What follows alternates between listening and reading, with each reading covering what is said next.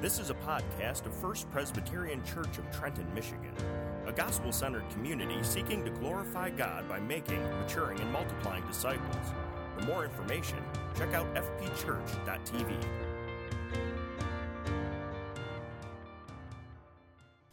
This morning's reading of God's holy word comes from Psalm 53.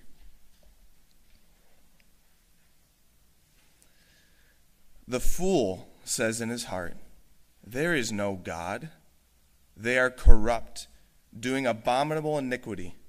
There is none who does good. God looks down from heaven on the children of man to see if there are any who understand, who seek after God. They have all fallen away. Together they have become corrupt. There is none who does good, not even one. Have those who work evil no knowledge? Who eat up my people as they eat bread, and do not call upon God? There they are, in great terror, where there is no terror, for God scatters the bones of him who encamps against you. You put them to shame, for God has rejected them. Oh, that salvation for Israel would come out of Zion when God restores the fortunes of his people, let Jacob rejoice and let Israel be glad.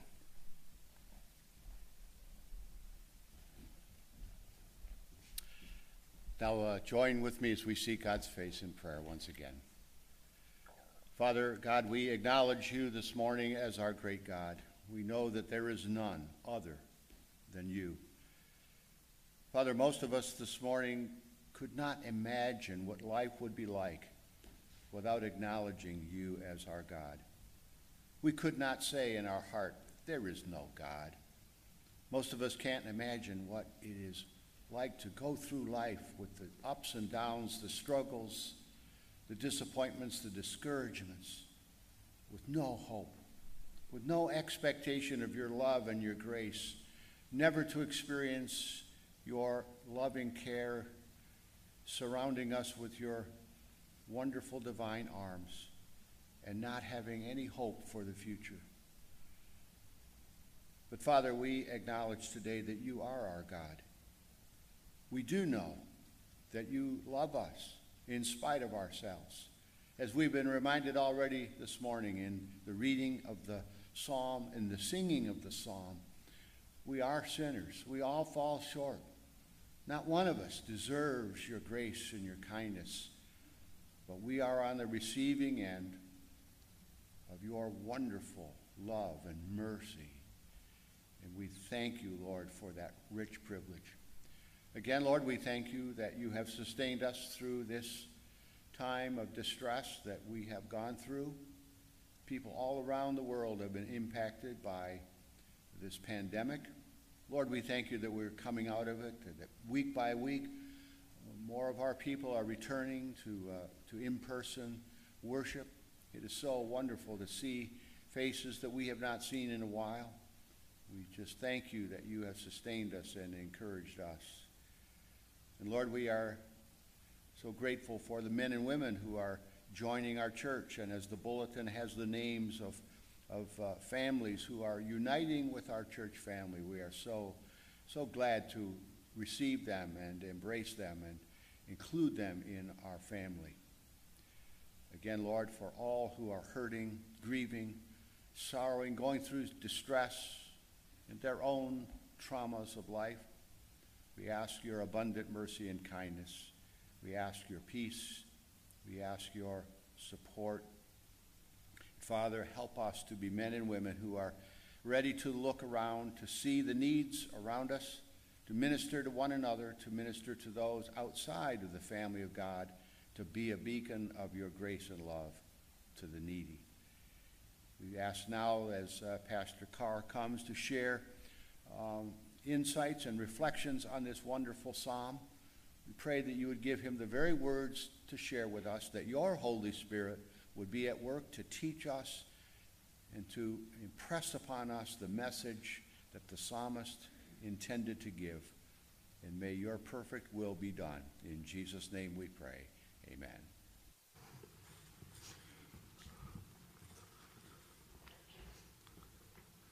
Good morning, First Pres. Uh, this morning we look at this 53rd Psalm, and I believe that there's a clear big idea that this Psalm is pushing us towards. So, right from the beginning, I'm going to tell you what I believe that big idea to be. The big idea is this knowing who God is helps us to better know who we are. And in the end, it makes life so much more sweeter. That's the big idea. And as you think about that big idea, one of the first things we have to wrestle and come to is the belief that self awareness is to be valued. Can I get an amen to that? Self awareness is to be valued. I was kind of hesitant on the, on the amens, but let me give you an expression or an example bad breath. Bad breath. When somebody offers you a piece of gum, and you resist, oh no, I'm good. How about a tic tac? No, no, I'm good. Self awareness is pretty important, amen? And when people are trying to give a subtle hint that, hey, I'm trying to help you out, brother, no, I'm, I'm good. Self awareness is to be valued, but to truly be self aware is to have a standard outside of ourselves. Let me say that again. Self awareness is to be valued, but to truly be self aware is to have standard outside of yourself. Now, that sounds very foreign to our ears in this culture. In this culture, we're told constantly, you just be you. It's everywhere. It's in the commercials on television, it's in every type of curriculum that you could imagine. The idea is just celebrate you. But if all we have is ourselves, and if we're our own standard, it's much like winning a race when you're the only entry. It's much like being the valedictorian of a class of one. It's cool to win, but what does it really mean? Nothing. See, being your own standard is silly as much as it is dangerous. Let me say that again being your own standard is silly as much as it is dangerous. Could you imagine just for a moment if our assistant pastor David decided that one day he was the strongest man in the world? And he decided to go and prove this, literally believing that he was the strongest man in the world. Well, it may be funny to watch for a while, it could become very dangerous for himself, couldn't it? See, there is nothing worse than being with someone whose sole standard is themselves. We call that being self absorbed. And yet today's culture pushes this in upon us constantly. They're saying being self aware, being self happy is all that really matters. But contrary to culture, our Bible text tells us we need a standard outside of ourselves. It's not saying that we should live by everyone else's standards. Let's be very clear. We're not saying that we should go around and try to please everyone. No, it's saying there is one whom should set the standard. There is one who's absolute. There is one who's perfect. There is one who sets the agenda, and that is God. For God is the standard. So, actually, being God aware is more important than even being self aware. Because, again, knowing who God is helps us to better know who we are. And in the end, it makes everything in life that much sweeter. Friends, let's begin by looking at the idea of knowing God. See, knowing God is the key to knowing ourselves. Without knowing God, we cannot know ourselves. Here's why we're made in God's image. We represent Him, we're to look like Him. In every aspect of our being, we're made in His image. Yet the Bible makes it clear that it's foolish it's not the wise, it's the foolish who ignore God and his standard. Look at verse 1. The fool says in their heart, There is no God. The fool says in their heart, There is no God, meaning that there's no set standard. There's no set standard of righteousness or holiness. Just be and do as you see fit. Now, this verse may be one of the most widely known verses in all of the Bible, yet today the majority seem to believe the exact opposite. They would say the real fool is the one who believes, the one who really believes in his heart there is a God. All around us, we feel the pressure to give up our biblical view of God. All around us, we feel the pressure to give up our biblical standards. We feel it pressuring us and encircling us and enclosing us. Yet, friends, I would remind you that while this pressure is real, it's not new. In fact, this theme that we've heard already is one that's repeated in Scripture again and again and again. In fact, even in the book of Psalms, Psalm 14 almost mirrors Psalm 53 exactly. God's trying to get our attention with something. The book of Judges, we're told that everyone did what was right in their own eyes. There was no set standard, the standard was themselves. Like today, the people then viewed themselves as good and loving and kind, and as they are the good standard. They're the standard of what is right and perfect. There's no need to listen to God or to know God. We see this isn't even unique with the Psalms or with the Judges. Comes all the way back to the garden, doesn't it? With Adam and Eve. We're told that they did exactly what was right in their own eyes.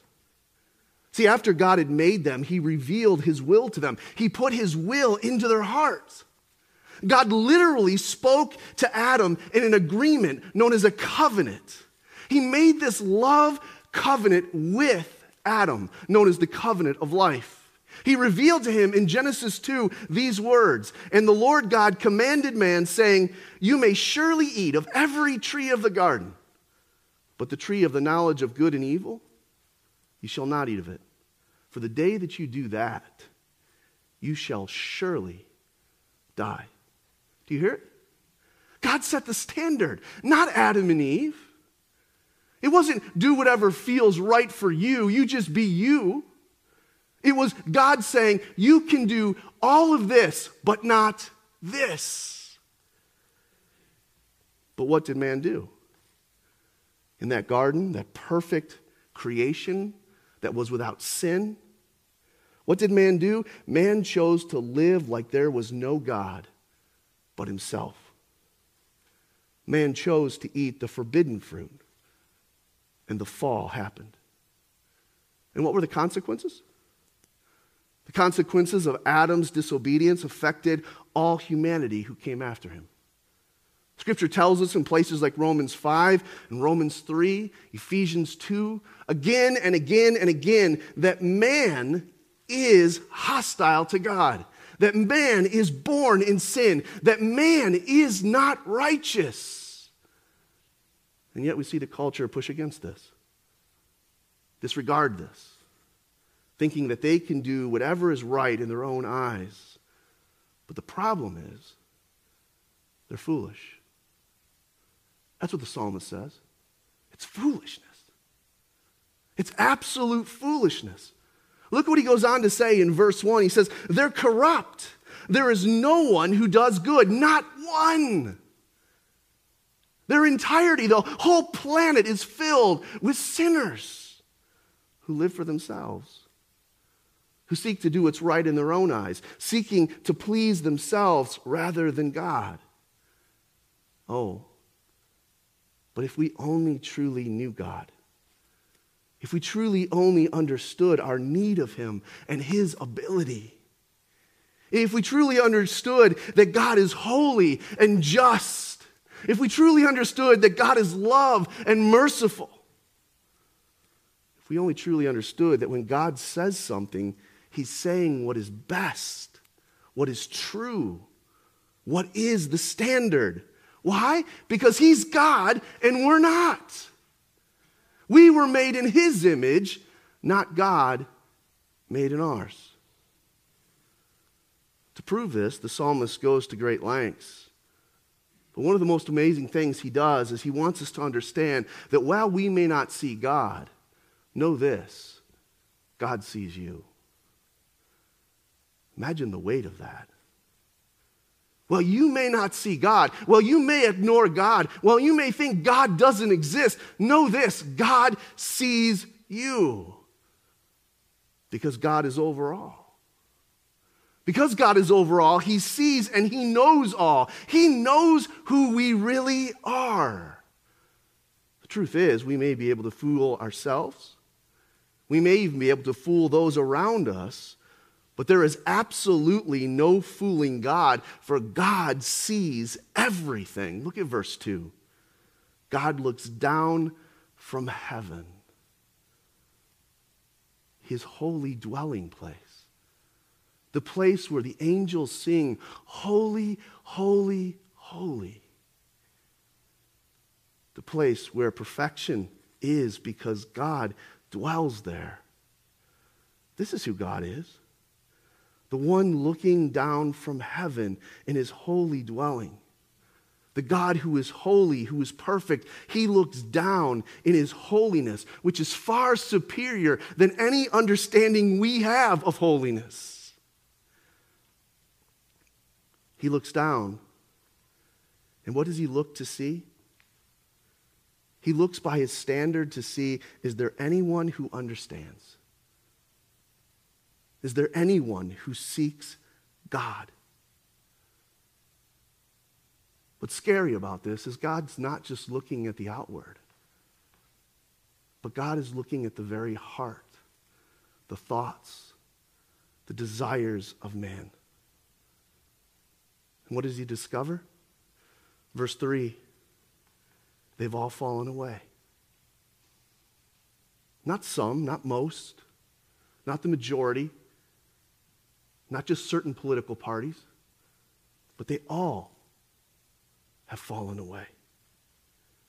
This is who we are. This is the world we live in, a world captured by sin enslaved by sin. Sin is touching every aspect of who we are. Well, it's true, we may not all be as sinful as Adolf Hitler. Every one of us is touched by sin. Sin is the problem. Sin is every aspect of what we do. It oozes from us because it's in us. Therefore, when God looks down from his holy dwelling place, he says, They have all fallen away. He goes on to say, None do good, not even one.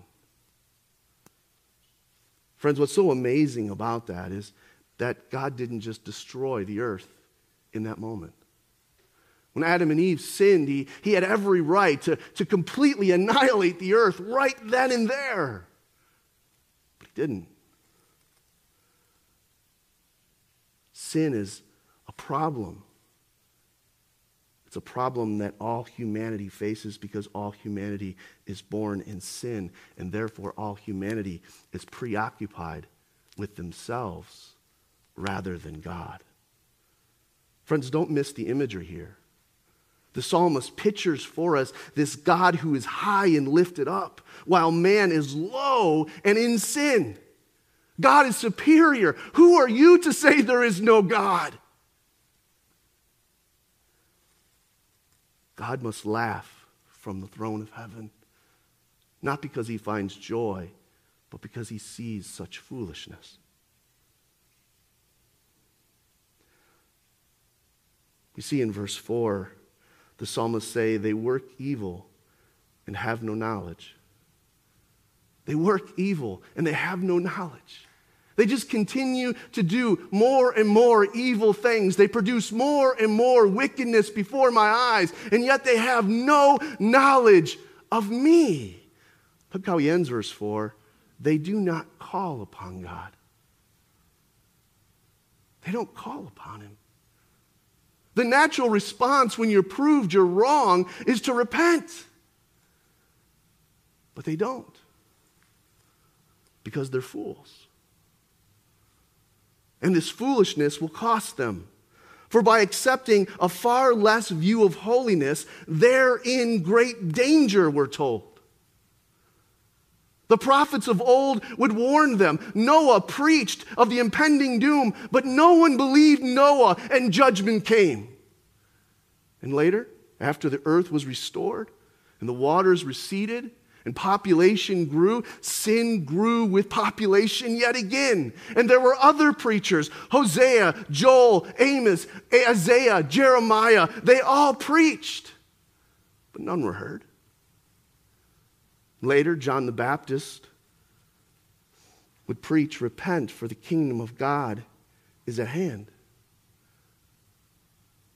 Again and again, the preachers came even in our writings of books such like Pilgrim's Progress, there's a character known as evangelist whose job is to go through the earth and warn of judgment. He tells that the city of destruction will be burned up, but nobody listens.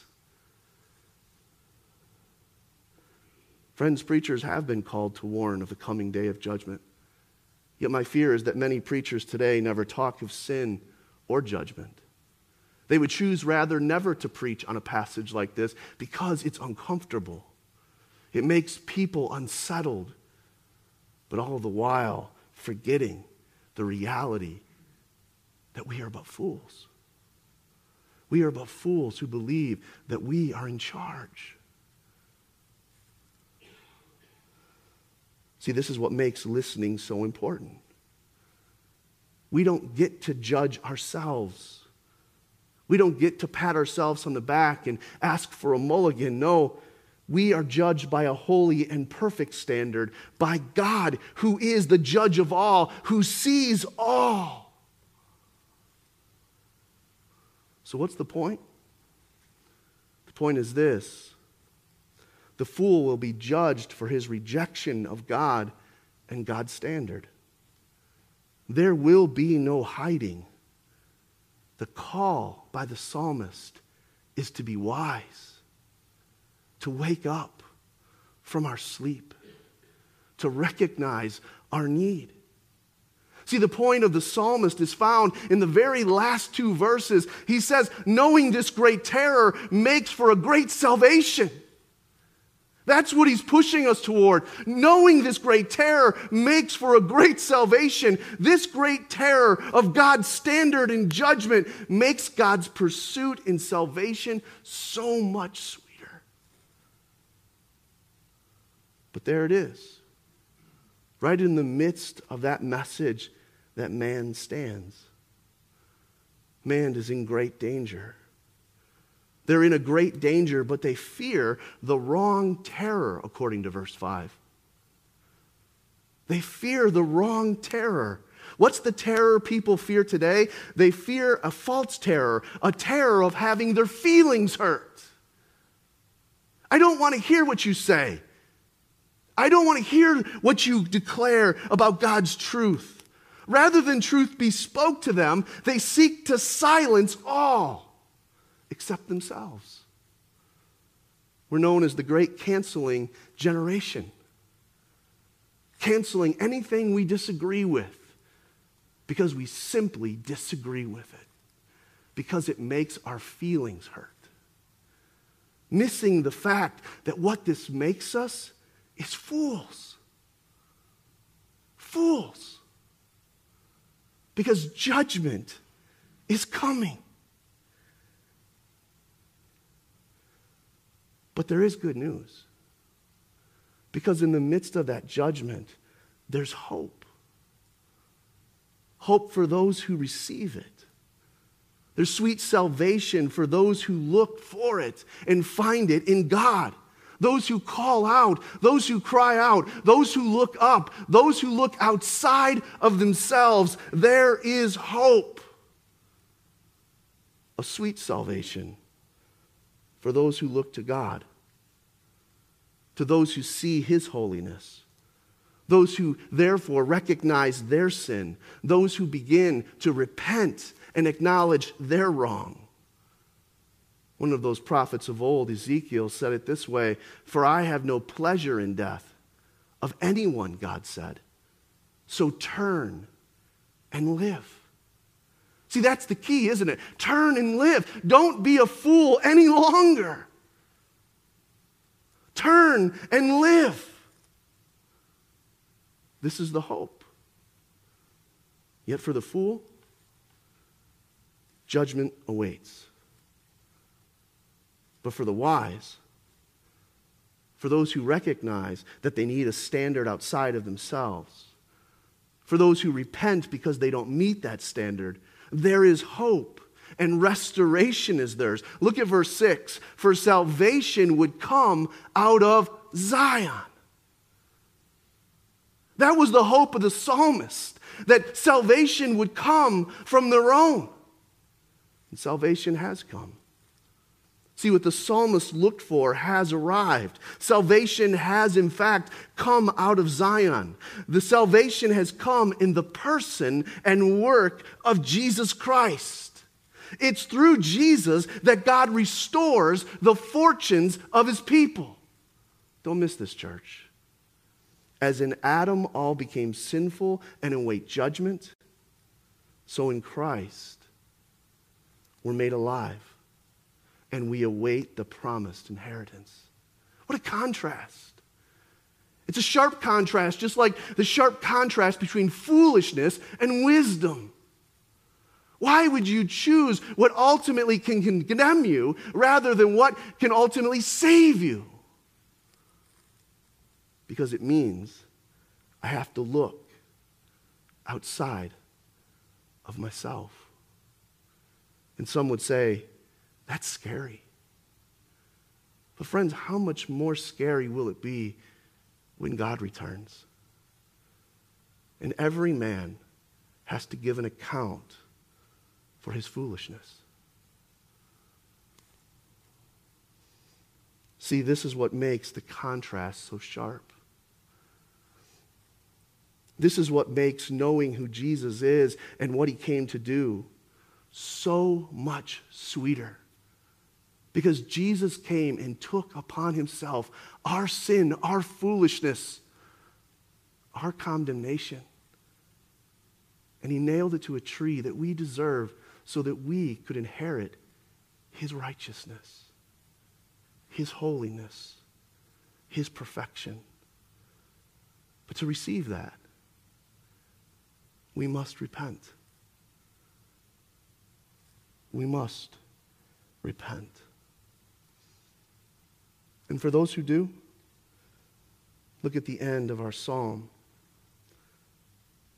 Let the people be glad. He uses the term Jacob and Israel.